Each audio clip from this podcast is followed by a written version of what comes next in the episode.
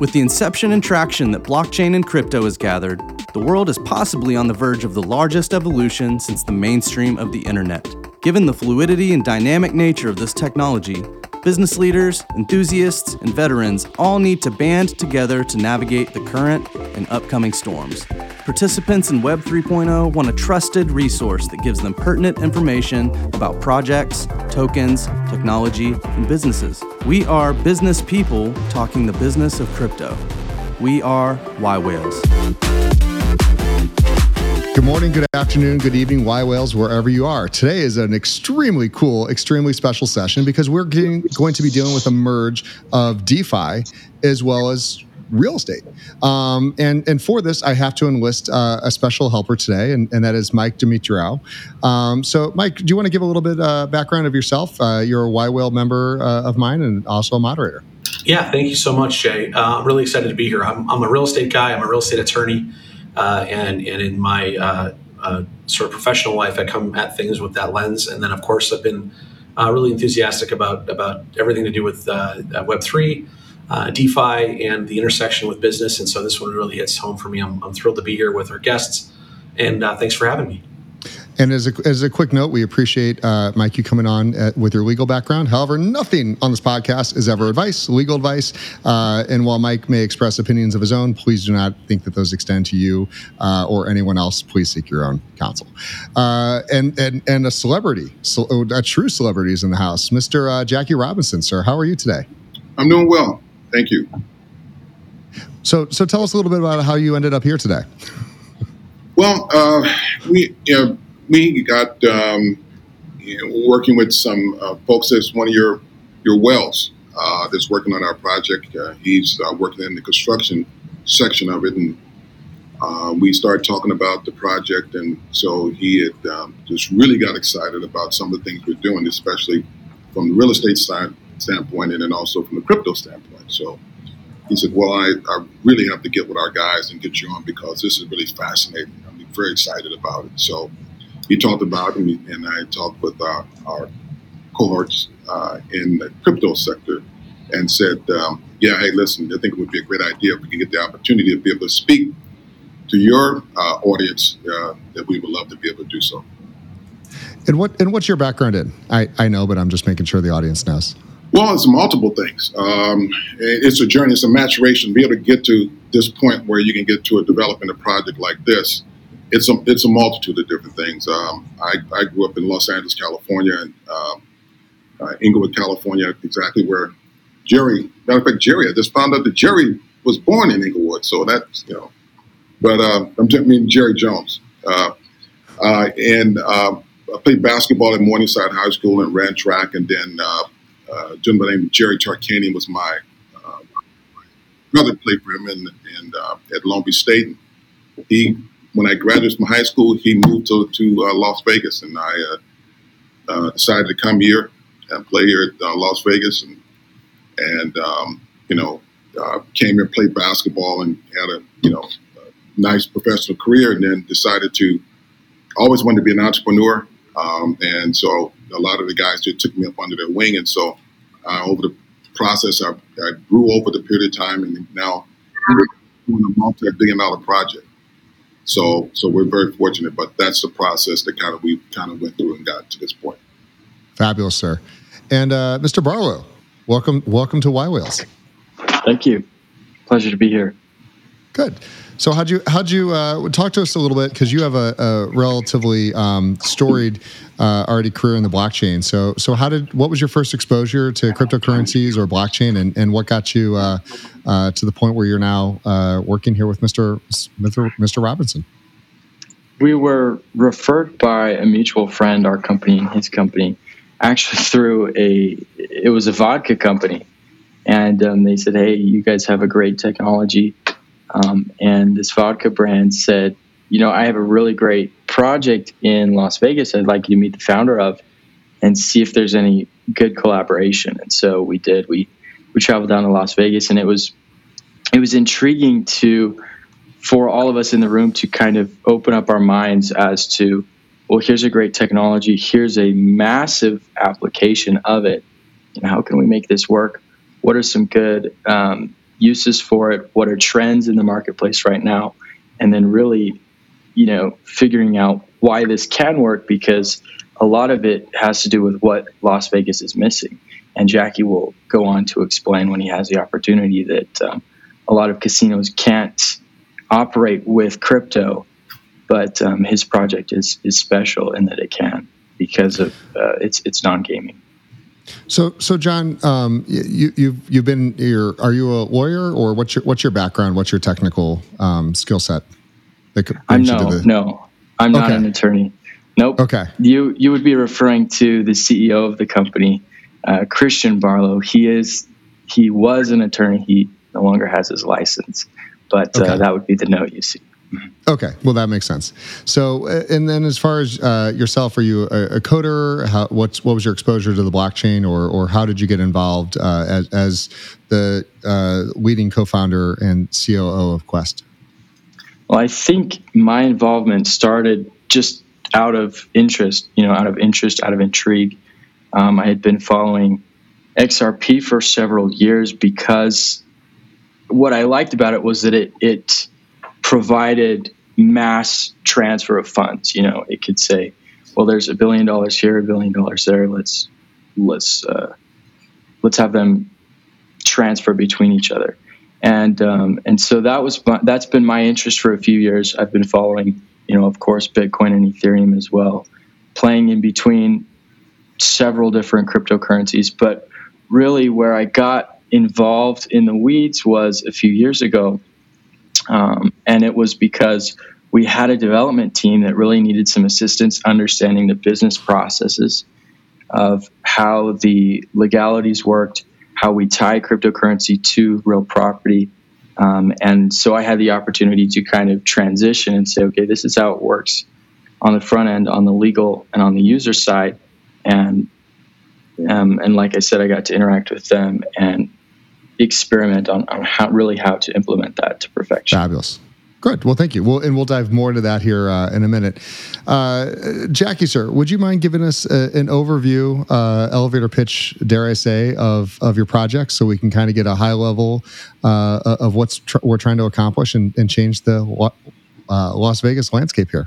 Sure. Um, the project is going to be uh, built on the north end of the Las Vegas Strip, and I, I want to always quantify that because some people look at Las Vegas Boulevard as, you know, they think it's on the Las Vegas Strip, but it's not. The Las Vegas Strip is a five mile area in between Sahara Boulevard and the Welcome to Las Vegas sign that everybody takes those pictures out there for. Um, we, uh, uh, the project is on uh, 27 acres, uh, and it is going to be a multiplex uh, project. Uh, I've been here for 40 plus years. I played basketball like a course, and I've seen the maturation over the period of time wanted to create something that's going to be in the future. Uh, and I think that the, the, the most successful developers that's been on the Las Vegas Strip has always been the next thing that's coming along 20, 30 years in, in advance. I came here. Kirk Kerkorian was the was a mastermind at the, at the time doing the mega hotel casino types of scenarios, and he built the first mega hotel. I think was at the time was called MGM, but it's now called Bally's. And that was new nuance from going from the little small uh, motel places with the you know small casinos to a mega resort, and he was wildly successful with that. And then uh, later on came uh, Mr. Steve Wynn, uh, and Mr. Steve Wynn came in and, and wanted to bring Las Vegas to an entertainment aspect, bringing away from the old days of the mob and other things of that nature, whatever, and bringing it to the nuance. And so he was able to do that by creating the entertainment aspect of it, and was very successful. Uh, so, in my and that was done because it needed to be done because there were other places opening up, you know, in the United States, especially in Atlantic City and places like this, whatever. So, we needed something different here that would attract uh, people in the community. People want to come here for other reasons. University, of course, like I came here and other things of that nature. So, uh, same thing I was thinking, you know, and, and it's always been my thought is that um, you can be successful if you can solve a problem. Well, you know, it's no big deal anymore to have gaming. Gaming is everywhere in the United States, and so uh, gaming is not a big, it's not the number one financial item that you have you know, anymore. If you went, went back 15 years ago or 20 years ago, and you went, you know, all public companies, and you look at their the revenue, which is number one, you would see gaming, and then it would come down to a certain different items and things that nature. And you know, as far as food was concerned, they just literally just gave it away. You had the 50 cents, uh, you know, shrimp cocktail and the in the dollar 99 cents breakfast and everything else, whatever. And now it's changed. Now, you know, you have the Steve, Steve Wynn, the cuisine, so we have the best restaurants in the world. And so he brought the other types of entertainment, uh, but yet still, you know, centered around casinos. Well, fast forward now, casinos, are, you can go down the street and you can find anywhere in the United States where you can find a casino type of uh, Las Vegas style hotel. You know, so um, Las Vegas has been evolving and not maybe enough. Uh, so what we thought is rather than create a um, resort, uh, and it took some time because you know we were the first ones to announce that we wanted to do an arena on the Las Vegas Strip, and everybody said at that time, "Yeah, professional sports will never come to Las Vegas. It's nuts. It's crazy." But thinking in advance, uh, being able to do so is something that we wanted to do and not be the, the same. Uh, so we got together and first said, you know, we have to create something that uh, that's unique and different. We didn't want to do the same thing, you know, and compete in this market with one hotel and a casino and compete after the same customers. Um, you have um, uh, when I always go back and refer to people when I tell them when I was here growing up, when somebody came to Las Vegas, you would know they're going to stay at because they stayed at that hotel all the time and they had their casino host and they always was there at that place. Now you come to Las Vegas and you know where you staying at. You don't know where they're going to stay at. They're staying at the Caesars, the MGM, there's you know all these different places because now it's just whoever gives me the most goodies. So it's a competition now to get your dollars. We thought it was madness, absolute madness to go out and just build another casino and try to fight after all those folks. So we said, what's what is the what is the thing that's different that Las Vegas needs? Where are we going? What's the new maturation? Because we don't have much history here. You, you can probably see. You know, you, the, the property lasts about 30 years, then it's blown up. we bring it down to the ground and create it. So we don't have a lot of culture here. So it's always innovation. So we decided to do a, a mixed use. Um, and, and we also saw after they thought I was got over the point thinking I was crazy by wanted to bring an arena on the Las Vegas Strip and talk about pro sports, that over a period of time they thought that this was made sense. And as you can see right now, you have where the Raiders are playing. Nobody ever thought that you know pro football would come here, and then also that you know the hockey team, the Knights, are very successful, and yep. that that arena is, is, the most the highest grossing arena in the world. Um, and so uh, so we would prove ourselves right on that on that point. The other point we wanted to do is that the over the maturation uh, time now, Las Vegas expanded its convention space, and now they just completed 1.8 billion dollar expansion, in which now it's the largest convention space you know in the world. But if you all been here for a convention, you know we start looking at the numbers. We start looking at you know typical convention lasts for four days. And so we see people file in. If there's two or three or 400,000 people come to Las Vegas for a convention, and then they will come in, and then all of a sudden you see them leave. You know, you know. The next day we start looking at numbers because I used to own uh, restaurants at the airport, and we said, "Gee, what is what? What is the issue there?" But we start finding out, talking to people. You know, the the work environment, uh, the commerce environment was not suited for such a situation. What I mean by that is that you go to a convention and you meet someone and you go back to your hotel, then you're going into a noisy restaurant to try to talk business with someone, dealing in a smoke environment, or you got to take them up to your room, which is not good. So that means that the people would come there, uh, they would come there, meet somebody, and then they would leave and go back home because they want because they had the work environment. So we said, listen, we're not getting a lot more of these people coming in like this, whatever. How can we get the extension? And how can we make an environment that will make these people do so? Uh, if you go to any other place in the United States, uh, when you go to a convention, you don't go to a casino in the hotels. You go to a place that has very sophisticated IT uh, and very working uh, and, and great work environments areas. In Las Vegas, you come into a casino. So we said we put ourselves in a position where we can provide those type of amenities Uh, and Las Vegas is a, is a type of situation is this. It is the um, conventions during the middle of the week, and then on the weekends, it's events. So if we can do that, we're going to be very, very successful. So what we started out to do is to build it non-gaming, uh, first of all, non-gaming, because we think we have a full advantage because people will send their, their people to Las Vegas for conventions, but you have to come because all the major conventions are here, they're first going to look at I want to go to that place here. I don't. I think I don't want my employees coming to Las Vegas and being in a smoke-filled environment and in a casino environment. They can focus more on their work. Well, that makes us the only property on the Las Vegas Strip that can be able to do that.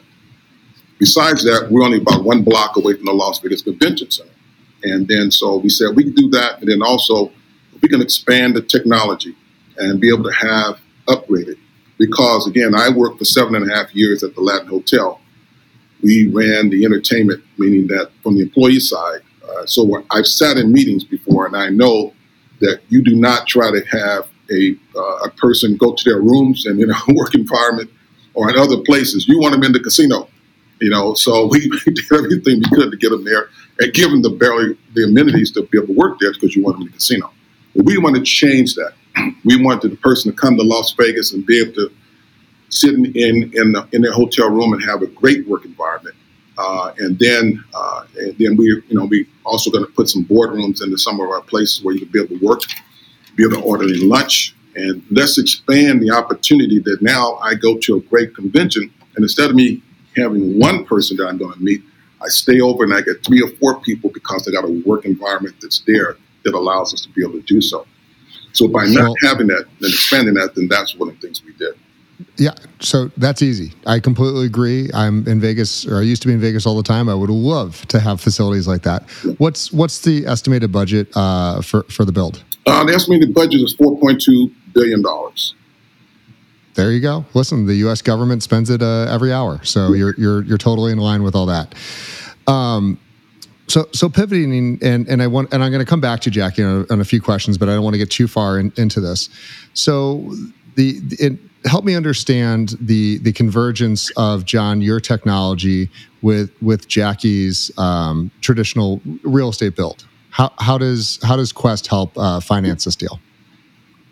So the vision with Quest is to be able to have you know decentralized finance available in a lot more markets. Real estate being the topic of this discussion. So that means that in order to do so, we need to find a way to attach a digital asset to the physical asset. Of course, the physical asset being the All Net Resort and Arena, and the digital asset being cryptocurrency, which is our chosen digital asset. And we all know why that's that's a good digital asset because it's it's trackable, it's very transparent, and um, you know it's it's private as in in many instances when it needs to be. So that was the original challenge was how do we attach these two assets together? And there are some models on the market right now. If you looked for real estate crypto, you'd see five or six on the first page of Google. But those, we feel that those models use, those companies use inferior models, inferior models of attaching the asset and then also inferior models of tokenization. And, and Jay, you know, I'll let you ask those questions when you feel you need to. Yeah, so I mean, I, I, there's there's a number of, of uh, you know REITs out there that are trying to tokenize. There's a number of um, you know real. I, I can't remember the acronym. There's too many of them in our industry already. Um, but but define you know what your what your model or your metric is um, you know, we don't have to worry about what anyone else is doing. I, I just really want to understand, um, you know, 4.2 billion, and, and that's assuming there's no cost overruns uh, in, in, this world, which I'm sure Jackie's already anticipated. So, so to to raise four billion in a decentralized uh, manner, I mean, there's there's a lot. there's a lot that goes in there. We saw Ohm uh, Olympus Olympus only made it to about what 3.4 before they crashed back down. So it's a very volatile industry. Um, so t- so talk a little bit about how you know you you can create a store of value. Uh, that will allow Jackie to to get uh, the financing he needs because at the end of the day, I don't think his contractors, and not saying anything's wrong with it, but I don't think his contractors are going to be taking cryptocurrency. Maybe not now, but uh, hopefully they will towards the end, right? That'd be pretty well, cool. We, we got we got to get the first shovel in the ground. exactly. Yep. So you've identified a few different challenges, Jay. The first one being that, you know, when projects are launched and they they have interest, they kind of peak, and then that value decreases either significantly in one setting, you know, overnight, or it decreases gradually over time. That the value was bled out. And so that's that's been the challenge all along is okay, we've got to have an asset that is not only decentralized but is attached to something with something with a stable backing, and that's real estate. So in order to overcome those two challenges, um, the first one being we have to attach it to something.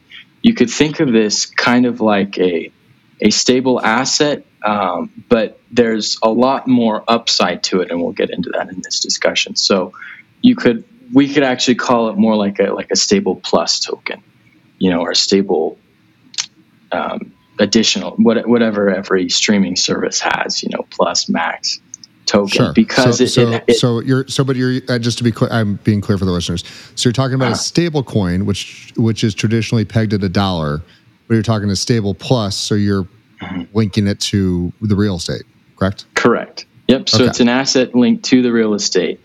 And through our legal uh, technology, it has a floor, and that floor would be the value that we set initially, or and the value of the um, of the project.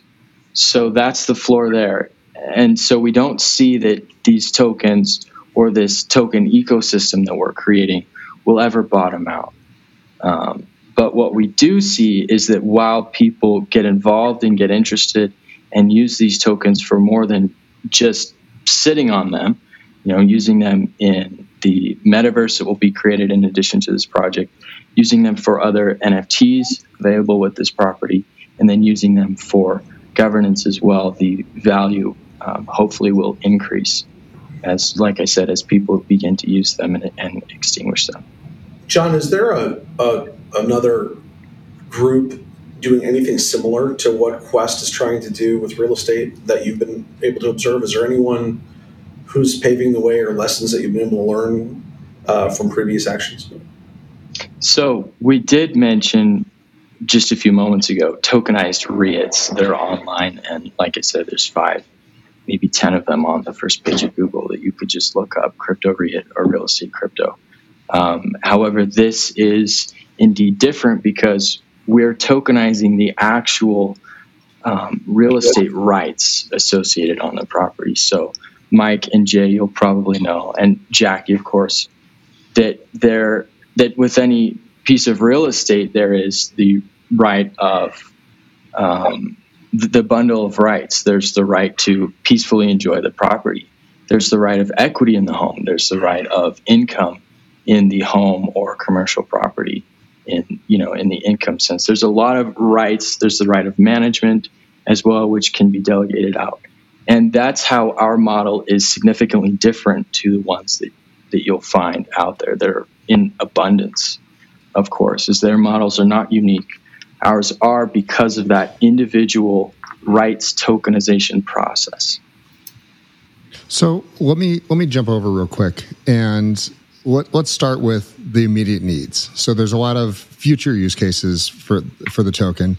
What's the what's the first use case? Which is again, Jackie's going to need some funding to get up and running to to break ground. So how how do you in a decentralized um, manner cre- create that initial value and and then extract it, um, you know, almost immediately for for Jackie's use case? So that initial value comes from the fact, as we said, there, there are two initial points. Um, the fact that these tokens are tri- tied to the property, and tied to the real estate um, uh, in, the, in the project, and the other fact that they're providing governance and, shall we say, community interaction. Those are the two ways we'd like to involve the community right now. Um, in addition to that, um, we have a limited time offering available to participants, as we'll call them, people who are interested in coming on board and participating at this early stage. They'll not only get access to the tokens at a discount, um, but keeping up with trends in the cryptosphere right now, we'll also be offering Genesis NFTs or Founders NFTs that offer um, various perks right now and in, extended into the future. So, Christian, there's I, I need to come back to for a second and talk about the initial value extraction. Like, so there's a raise, which is very standard in, in this industry. So you're raising capital to break ground and and the banks are going to be you know they're going to be funding this thing crypto can be the the um, conduit to get it in there but how's how's the initial value extraction not going to cause the this coin to to bottom out or how will that allow for future investors? Because when you have a, a very diverse ecosystem like this building then there's a metaverse and there's so many other currencies going on and it's and it's a new coin. Really talk to me about the ecosystem and how you're going to manage so many varied use cases um, it, as well as you know securities. Mm-hmm. Yeah so again you asked about i guess the initial value are you referring to the initial value to token holders or are you referring to the value that will be extracted as you said and returned back into um, cash for the project. Correct. So Jackie's going to need, you know, if he's if he's uh, doing four billion, you know, four billion dollar build, uh, Mike, what's what's probably he's going to need at least ten percent down, um, if, if, not more. So where how are we going to extract four hundred million from a coin? Um, and I don't even know what your current valuation is today, but you're extracting that value out, putting that into the bank because the subs and everything else are going to need it. So. Um, that that's where it, it's incredibly complex and very, um, you know, uh, advantageous project, and that's why I'm really curious about how this is going to happen because absolutely will revolutionize, revolutionize. Jake, Jake, can, um, I, Jake, can I speak? Can I speak on that a little bit before then I can please. let, uh, yeah. let uh, uh, John go into that. One of the things you got to look at is that one is that the, the project we're building is over three three and a half years, so it's, it's going to mm-hmm. take some time. So it goes into a you know a construction budget the other thing we're doing is that we are also doing a construction loan alongside of it. So it's going to go uh, in a parallel scenario with it. So it's going to allow the crypto to be able to market, be able to breathe without putting the pressure on the crypto scenario. And if we're wildly successful, we'll take out X amount of construction financing. If it takes longer, then we'll take a full construction loan out and then utilize the crypto to be able to pay off the construction loan over the period of time. So that way we make sure that the project gets on schedule, gets built, and be able to run along uh, in, in, a natural progression in that scenario. So it's not going to be a situation where we're going to, to, to Christian and to, to John and say, hey, we need more money. You know, it's we're going to allow it to be able to market it, let it be able to go, let the project be built as it's being built, then it will, it will be able to grow in this natural progression. And then at the period of time that depending on how fast or how quickly we move, then we'll utilize the crypto to take out the construction financing. Mike, I, am going to let you answer that or, or, or, follow that one up. Yeah, I guess the, the question that I had goes back to something that, that John said uh, a few minutes ago, also, which is, um, you know, you, have got a, a, a, from what I understand, actually several tokens in this project, but one of the tokens is tied to the real estate, to use your, your words. Um, what's this stop as an investor in a token, what's to stop you guys from the double spend problem, right? Where you're literally selling more than more than one set of tokens that are tied to the real estate. If you don't have a, a traditional mortgage, which tells the public that you've granted the rights to take the property in the event that you don't service the mortgage debt or the promissory note tied to the mortgage, what's to stop somebody from what, what makes people? Let's flip it into the positive what makes people feel good about investing into a token that is tied to the real estate when there could in fact be uh, mortgage debt or second mortgage or mezzanine loans uh, also attached to the property. So, put differently, how do I know that I'm really the only one getting something tied to the real estate? That's that's one of the things that I'm, I'm fascinated by. So, without getting into too much detail or without getting into the weeds too far, what I can say is this: the legal processes that we use um, puts us, Quest, as the token issuer in a lateral position with the taxing authority. So, whatever the local and federal taxing authority is, Quest again, as I said, as the token issuer, is lateral with that. So there's a lot of control that we have. There's a lot of power that we have as well. Um, and like I said, without getting too much into the um, inner workings of that, which are behind an NDA, um, I can say that we will we will be demonstrating this to the public. We will be demonstrating um, all of the power and uh, control that Quest has, as well as why, like you said, Mike, why there isn't a double spend problem. Um, and we'll also be publishing, which which are available now. Like I said, if, if people have questions, they can reach out to us right now. But when when this goes public, um, all of the information on this will be online, as well as peer reviews and um, statements from the firm that we have working on this project as well, Messner Reeves. So, so, so just as a point of quick clarification, so it, it's no, it's not a decentralized platform. You're you're saying that Quest is has the centralized control over the funding metrics and value of the coin. Is that correct? So Quest is the is the issuer, um, and so if that's what you're referring to, yes. However, when the tokens are in circulation, they will be fully decentralized.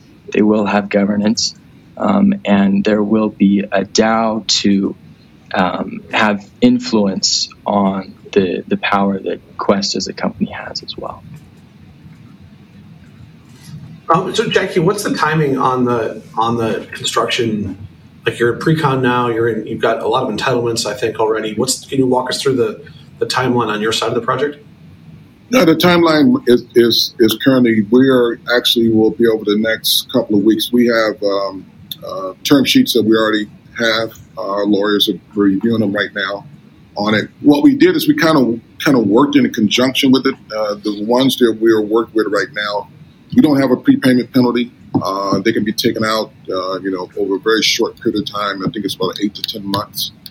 So therefore, you won't have an overlap with that, and then we'll utilize those funds to be able to come in and take those, take the construction loans out. If we, if it comes out that we have to, because one of the, the biggest things we have to do is the project has to be built, completed, because that's the main thing. So once we have that going along, and depending upon how successful we are, you know, the, the goal is for us to raise the full amount to complete the project with the with the Quest um, tokens because that's the most advantageous scenario for us because we will not be paying a principal and interest while that the tokens are in place rather than paying principal and interest. So if we're able to take that and utilize that and take that out, uh, then it's more advantageous for us. But we want to make sure that it moves along and the project gets built. So that ensures that without having to overlap and having to say, well, who's in first position, who's in second, we can always take it out because we do not have a prepayment penalty and we can take it out within an eight to 10 month period of time. So it, it allows us to be able to do that. So the, so the construction financing that we're doing, we're making sure that it's in conjunction and in, in accordance with the, with the um, crypto. So it makes it work. You know, so it doesn't have an, an interference problem. Who's in first, who's in second, and allows us to be able to take the time to be able to do it. We don't have to raise all of the monies all we'd like to, but if we do it over the period of time, we think the excitement of seeing the project being built, and you can actually see with your eyes that the participation that you have with your with the tokens is going to resonate, rather than when you have a typical crypto, you don't, and you don't know what's behind it, you don't know what's going to crash. But by you coming and seeing it being built, then you know that the values then is growing in that situation. So you, will you be building this project in I mean I know all construction projects have phases, but is it your uh, plan right now to build the, the, the, the larger draws, the, the arena, the the um, the studio space, the the uh, the conference center simultaneously, or will those things happen in an iterative approach?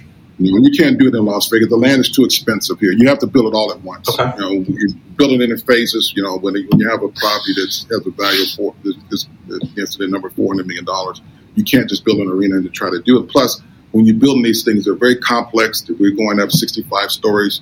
They're hazardous, so you have to build them all at once. And you save 30% by doing them all at once. So you're building it all at, at once. You're building it over, over, over a period of time. Three, three and a half years is the completion time for the project. Fascinating. Like again, I, I'm I'm in commercial real estate. Like we've got to be able to to generate revenue, and we have to be able to convert that, uh, no matter what no matter what that vehicle is. And cryptocurrency, I think, is a very very valid and, and entrepreneurial one. Um, but we still have to be able to extract value, which will cause issues to the coin because you can't double dip and and and say the debt is a you know is a part of the value. So and I understand there's some secret sauce, but but help me understand, you know, um, as best as you can, John, the, the, ecosystem around which I just described, how this is segmented, and, and I mean the the contracts, the smart contracts around this are, are in, in my head already insanely complex.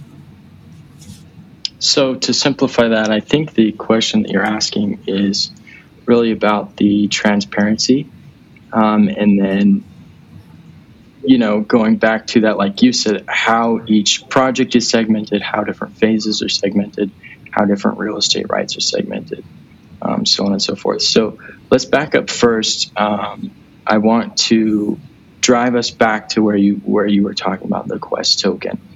Um, so think of it this way: each, assuming Quest has hundred different properties in its ecosystem each property would have its own token set. So they're not all commingled into one Quest token. We believe in providing absolute transparency right up front. Um, and the way to do that is to have each property with its own token set, with its own token IDs. Um, and then people can see see the property and see the asset behind it. That's how that works. So in the instance of the All Net Resort Arena, there will be the All Net Resort and Arena token.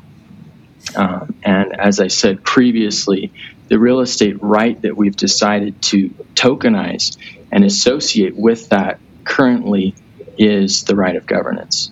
So what we do, Jay, to to go along your smart contracts question, is we have a contract factory, and we input all of the details from Jackie Robinson's property.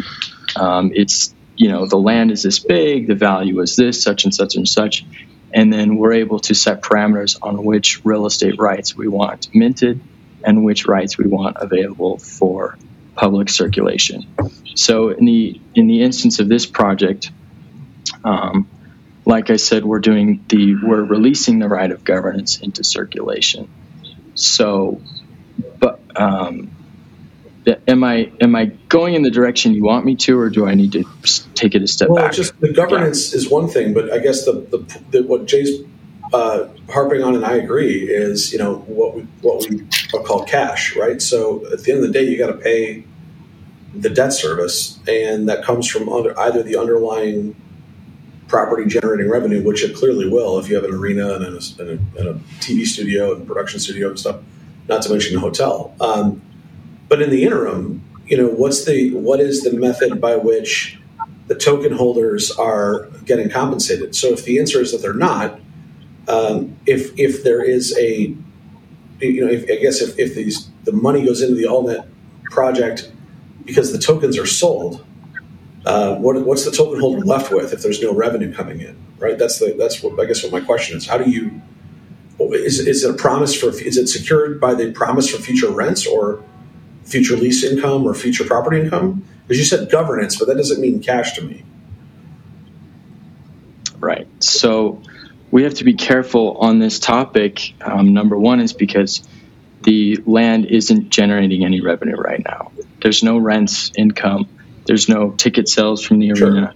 because the project isn't built. So upfront, we can't offer revenue for, through those revenue channels to the users because that would be um, you know that would be a ponzi scheme. The only way we'd be able to provide revenue to them is from new token sales compensating them you know down the funnel. So we can't do that. So that currently there is no revenue from like i said from rents or from the arena. Um, in the future as you're suggesting mike there will be revenue on this project and the governance tokens are what allow those revenue channels to um, come into the DeFi space. So so people and and again we're segregating all of these different rights. We're segregating the right of equity, the right of rent, the right of management, the right of governance, so on and so forth, into different tokens. So the right of governance will give you access to that full token set once the property is available. So the right of governance supersedes Once- all of them. Yes. Okay, so I guess then we get back to the notion that, uh, I guess, and I, you know, I certainly don't want to be argumentative. I'm just trying to help our listeners understand this. If the right of governance controls the underlying, uh, you know, income, the the equity, uh, which to me is derivative of the income, or the other way around, uh, property management, things like that, isn't this a registered security then? Doesn't at that, that that point doesn't this become the promise of future value for the sale of something today? Because I know you guys are careful not to trip that circuit breaker, but I don't know how you accomplish that if if I hold a governance token and I could later turn it in for a right to the revenue, even if it's not today. That to me sounds like it's security.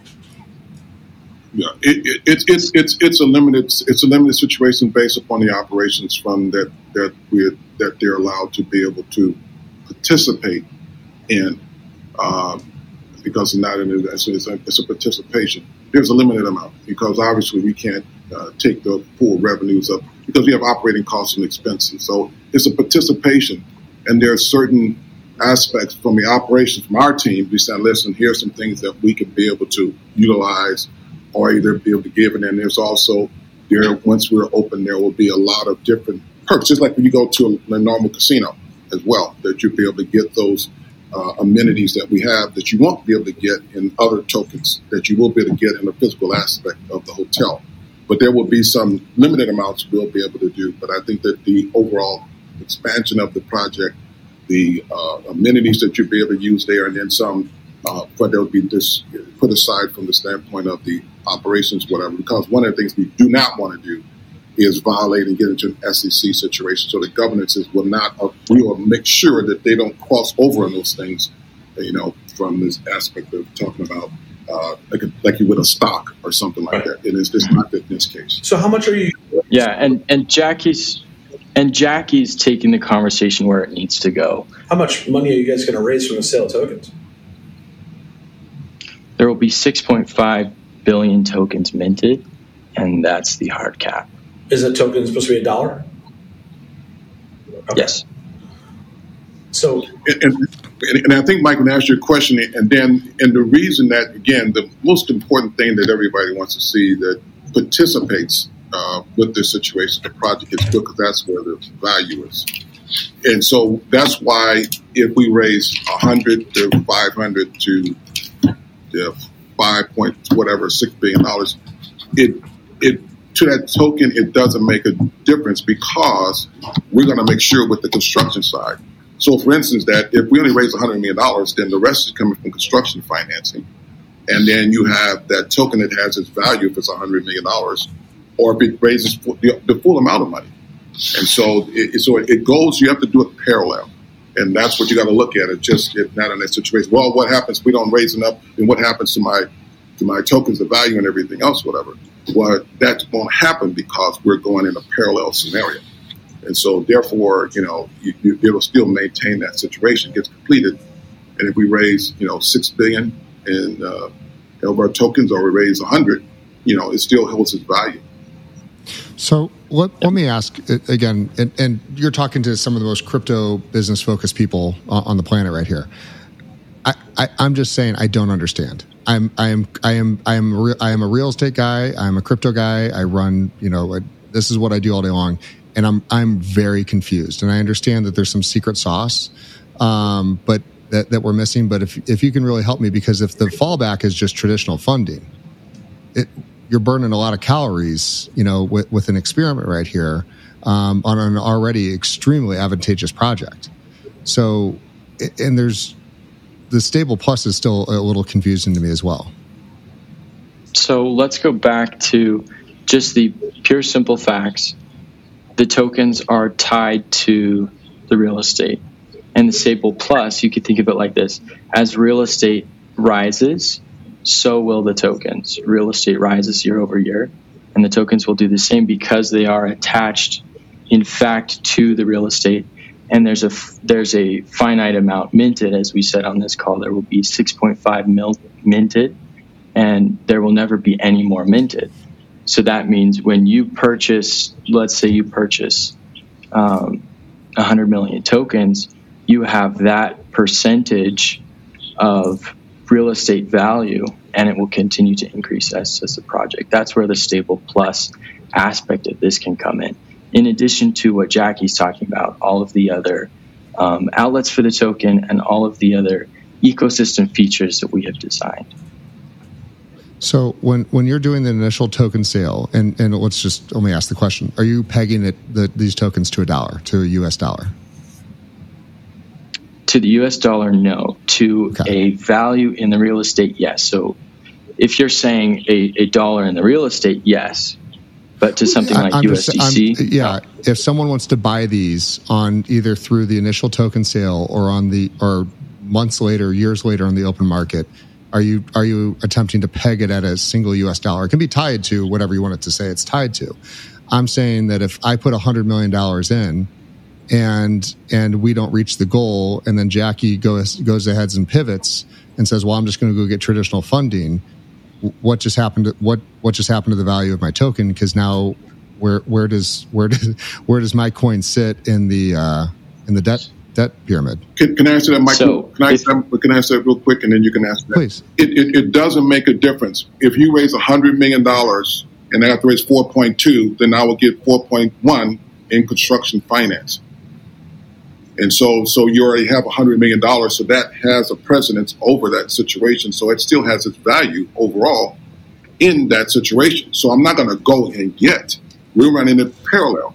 So, it, depending on how well such successful we're moving along with this, whatever, determines on how much construction financing I will pull down. If it's only necessary okay. to pull $100 million in construction finance or a dollar, then it does. Then that's what we will do. So we are not we're not going to look and oh we have a problem now we're going over construction. No, we're going parallel. We'll start off okay. this way, and if we're going and we're making great progress with the crypto financing, then we will continue on with that.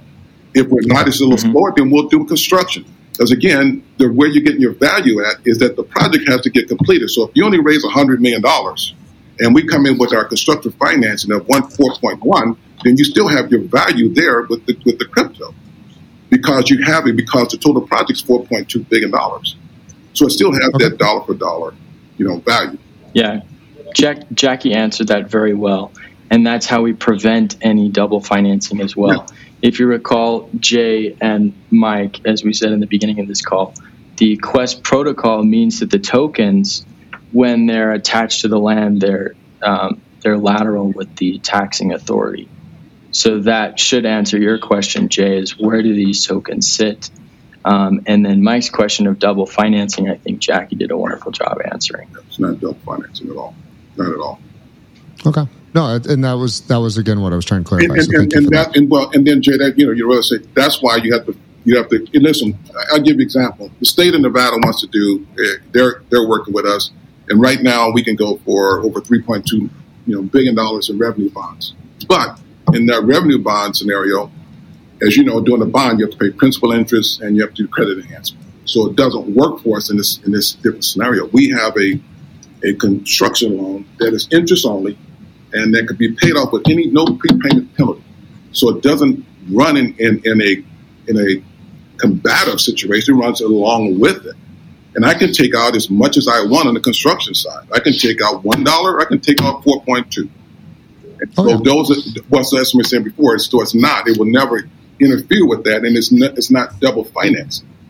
So, and what? No, no, no. And I wasn't saying double financing. I was saying in the the order of of you know who's holding the debt. So it becomes a, a relevant point if there's a problem. And again, I'm not saying there is, but I'm just in the theoretical commercial construction uh, uh, ecosystem. When when you have a debt holder sitting above a, a, another debt holder, that that was my question: is where do these tokens fall if it fails? And again, they're pegged at a dollar, so there's no there's no upside to me to to purchase this because we're pet we're you know, stable plus again, which which you've done a, a good job of trying to explain. Um, so I, I, buy it for a dollar, and the most I can sell it for is a dollar. Um, I, am and and again, I'm just trying to understand the the parallels in the ecosystem because it's an already complex project, and and this is a, a new protocol. Which, to you know, again, to be clear, um, John said we don't have all the all the information here. So there's there's uh, I think at the end of this month, um, we'll be able to see the the white paper and, and see how this works. But that that's my cause for confusion is there's just a lot going on here and and I'm very familiar with with you know raising money through cryptocurrencies, um, but the fact that it's pegged at a at a at a, at a value, um, I, am trying to understand the the where it's going to rise and fall from, and and essentially if there is a problem, what happens to that with that that uh, posi- debt position. Am I explaining that correctly, Michael? Yeah, I mean, I, I, I, my guess, my, my question is, you know, in, in uh, Jackie, this is your world. So if you have a construction mm-hmm. cost overrun and you know there's a problem on the Vegas Strip or a pandemic or something, and the project's behind, um, you know, yes, I understand there's no principal interest. Uh, you know, it's interest only for a certain time. But in the event of a default, you'd have a, a situation where any of the other people subordinate would get wiped out. Uh, John said these, these, these the, this this property is tied to tokens in a manner that's at the moment you know they don't want to talk they don't want to talk about yet because of a confidentiality but at some point you'll be telling people you know this the, the, the method by which that works so i guess my question is you know are your does your lender have or does your construction financing provider have a view on this are they excited about this are they worried about it does it affect their because it sounds like no. you, you, you prime the pump in, in, sorry you prime no. them in a, in a in a default situation yeah, yeah. Well, the, the, well the whole the whole situation again is that the the construction financing that we have uh, is for a total of four point five up to four point five billion. If you take that but much, you might not take that much. Yeah, we may not right, take that much, right. but, but, but, any any construction lender wants is want to make sure that the project is completed. So the money is there. So to complete the project. So if we only raise one dollar in the crypto, the project is completed. Right. And so then that means that we, on the crypto, I mean, the construction side, we'll raise 4.199999 at $1, what has its value into the situation. So it doesn't. And also, what is it's important is that not having a prepayment penalty. So you're not going over and naturally and paying a whole lot of interest. The interest rate that we have is 3%. Right. Our interest rate for our And I think that's a big deal that there's no defeasance penalty. But at the same time, Jackie, walk me through what happens if you're able to raise $2 billion and you take two billion in construction debt out, and then there's a problem. Where does the two billion in the tokenized pool sit if there's a, a talk of a, a, default? Like how does that? How do the how do the construction lender and the two billion dollars for the crypto uh, asset holders? How do they how do they communicate? Well, the, the in, in the situation with the uh, with the with, well, they communicate because a number one, you know, we have a scenario in which the token is a subordinate to the construction lender. So, but the bottom line of it, if it gets completed, at the time that the projects get completed, the value of the project says 4.2. The value of the property, without any revenue, is going to be well in excess of about uh, 5.3, 5.4 billion, just because of that situation. So there's plenty enough of them if we have to sell it or whatever, that they would be in a primary position to be able to get paid back on the situation. So there will not be a maturation of situation where we have an, a a situation where we're fighting over a scenario.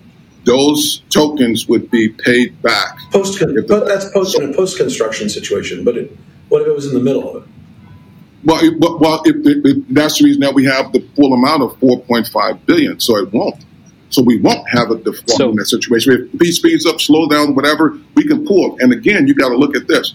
We're going over a three and a half year period of time of construction but it's not you need it all at once. Right. So we need X amount of dollars right here. So if we feel that the because the most advantageous funding for it is the crypto, because again, we look at it as an operator. Once we open up, let's say hypothetically that we open, we're able to raise all of the money. Well, for us, we're not paying a principal and interest uh, initially on that situation. So on that scenario, so then it's more advantageous from an operational standpoint rather than a construction one. So obviously, what we want to do is if we were if we were not going to have four billion, I mean, uh, total four billion dollars in all, because she'll be paying three percent, and with the crypto, we would not be. We'd only be paying interest only on two billion dollars. And so at the end, and then at the end of the at the end of the construction period, which our construction loan is a is a four year plus a, a rollover, it has a rollover senior debt component that rolls out over 30 years. So then, therefore, then those those tokens would be in a primary position um, to, to, compare to the scenario with the um, with the project. Now, what we have as an evaluation that was done by an outside value, evaluator is that the project will be have a value somewhere around nine to ten billion dollars once we open. Now, that gives us to debt service that gives us a twenty percent, uh, you know, LTV. So that means that selling the property in the Las Vegas Strip, you can see what all the properties on the Las Vegas Strip. I'll give you an example. The Mirage was built for six hundred million dollars. That property has a value sold somewhere around two point eight.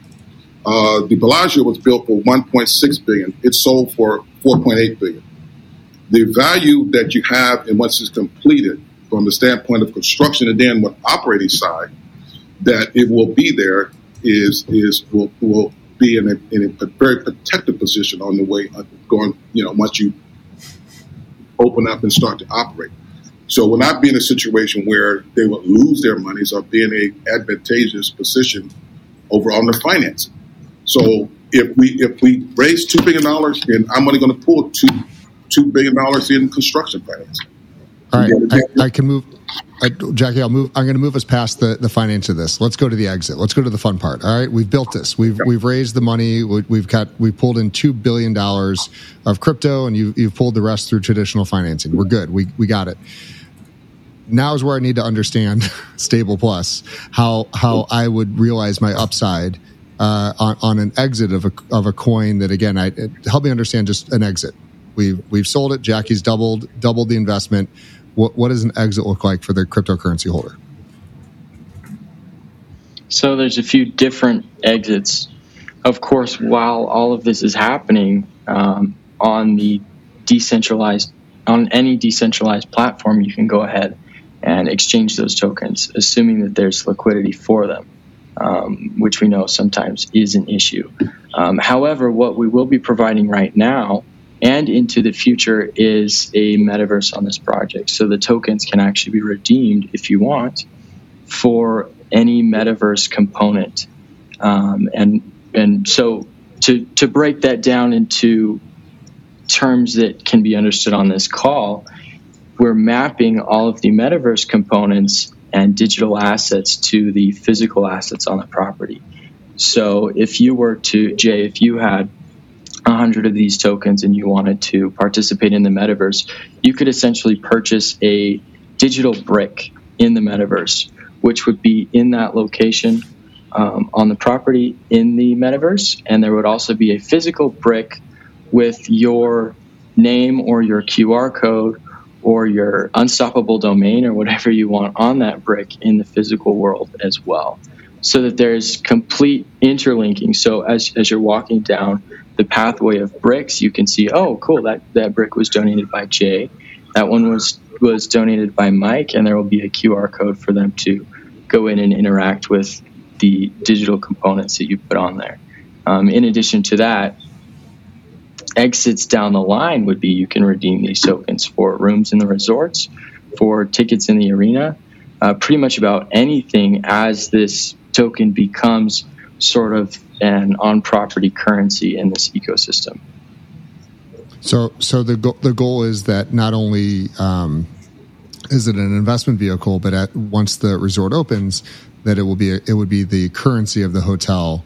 Um, I guess similar to what would be normally like point hotel points. Yes. Yep. Exactly. Instead of hotel points, these this will be the mechanism and the rewards program to facilitate that. Mm-hmm. And is it deflationary? Yes, it is. Yep. So as people, like I said, as people cash in for those uh, metaverse bricks right now, if they want to, they'll they'll be burned or returned to um, or returned to the operator. Um, and same thing when they're cashed in for rooms, they'll be deflationary there as well. Yeah, one of the things that we, we thought we were going to do from, and I'm going to speak from the operations side where it'd be a benefit.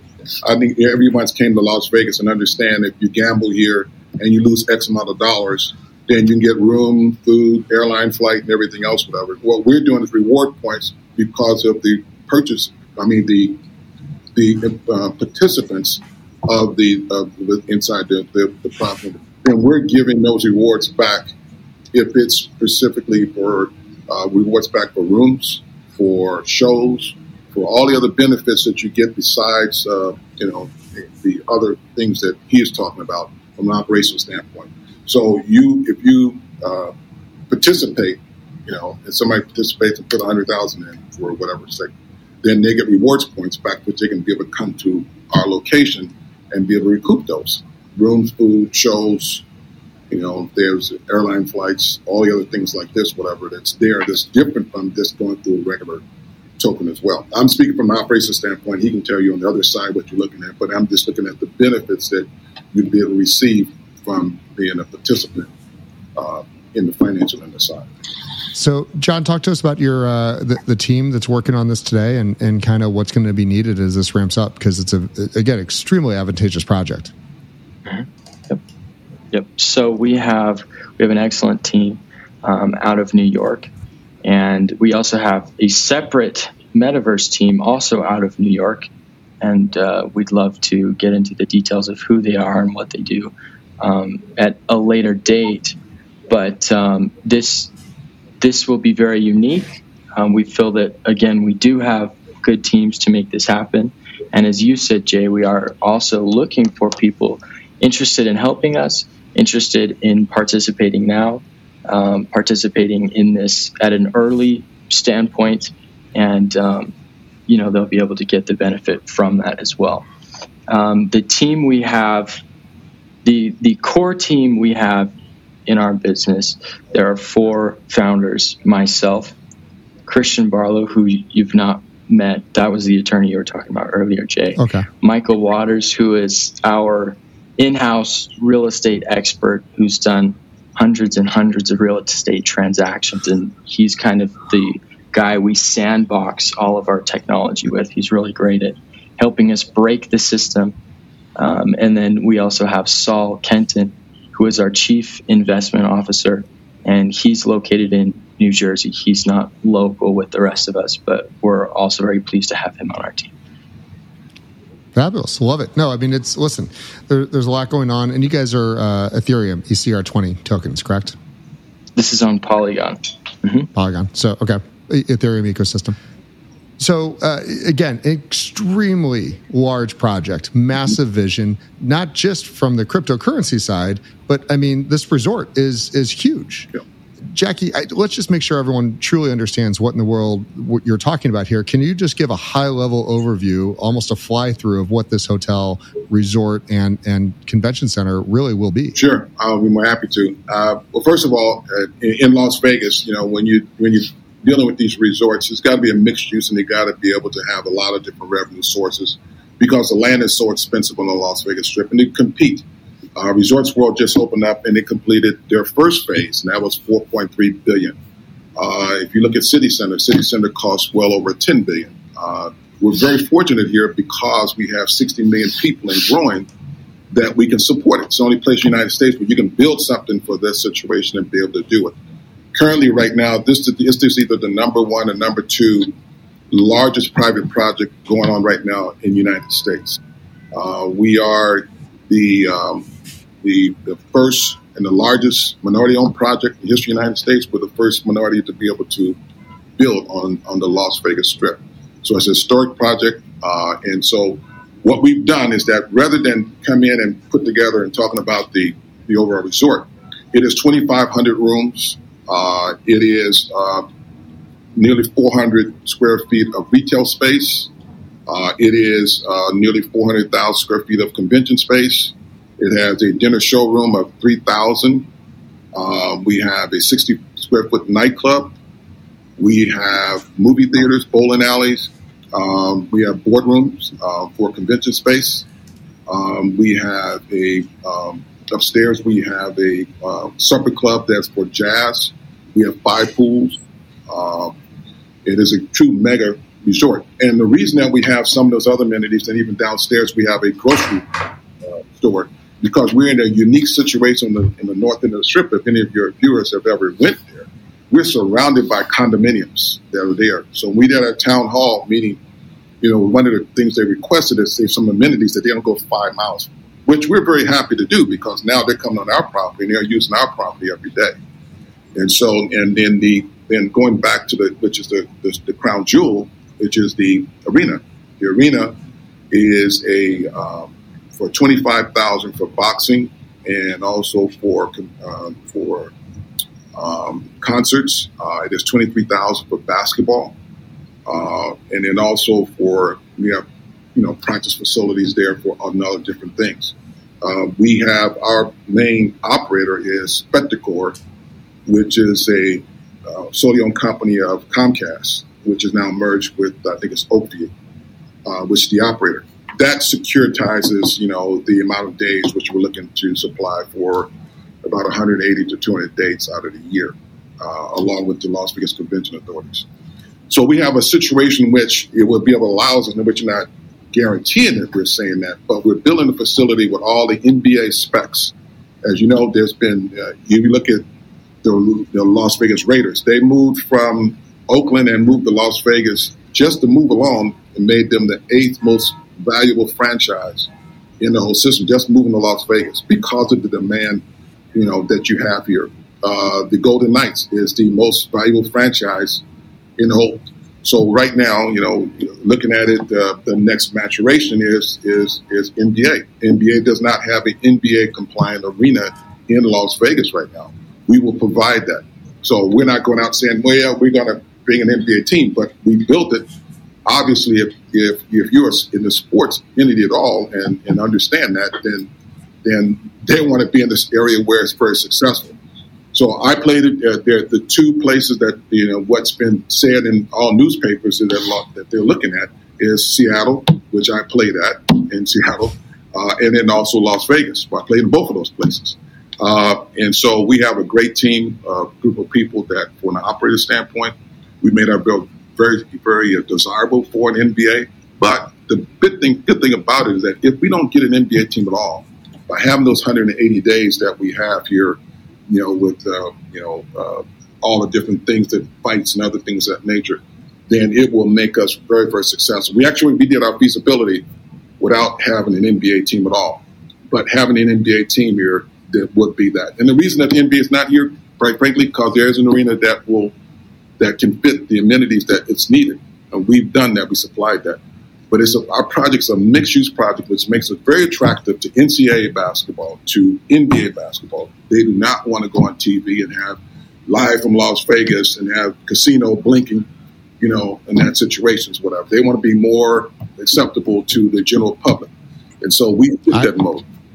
I fully agree. I, I go to Vegas all the time, and I think it's been probably two decades since I since I gambled. it's something you do in your younger oh, days. Oh, and, and, uh, absolutely. One other thing I want to do, um, we're doing a 60,000 square foot production studio, and this is very, very important. The state is going to be subsidized with tax credits, but it's going to allow us to be able to, for revenue sources there, we will be able to take the content and be able to produce it ourselves, but also we'll be able to do uh, a lot of sitcoms, award shows, uh, movies, uh, and also recording there. And so it's going to be something that the state really wants because there's a big, huge and overflow from, from California, but also having our relationship with Spectacor, movie premieres, all these type of award shows and all these things, whatever. So we're kind of marrying, you know, all of those great, you know, opportunities that people can participate with in one segment. Love it. Love it. John, where, where can uh, as viewers want to know more and, and hear more about you know Quest and and uh, and the project, um, where can they reach you?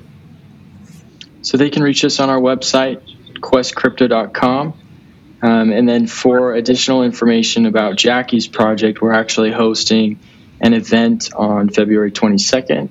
We would love people who are local to Las Vegas or have room in their schedule to travel to come to that event, to meet with us, to meet with Jackie and his team, learn more about the project, um, you know, ask all the questions you need to, and then uh, that, like I said, that event will be on 222 here in Las Vegas.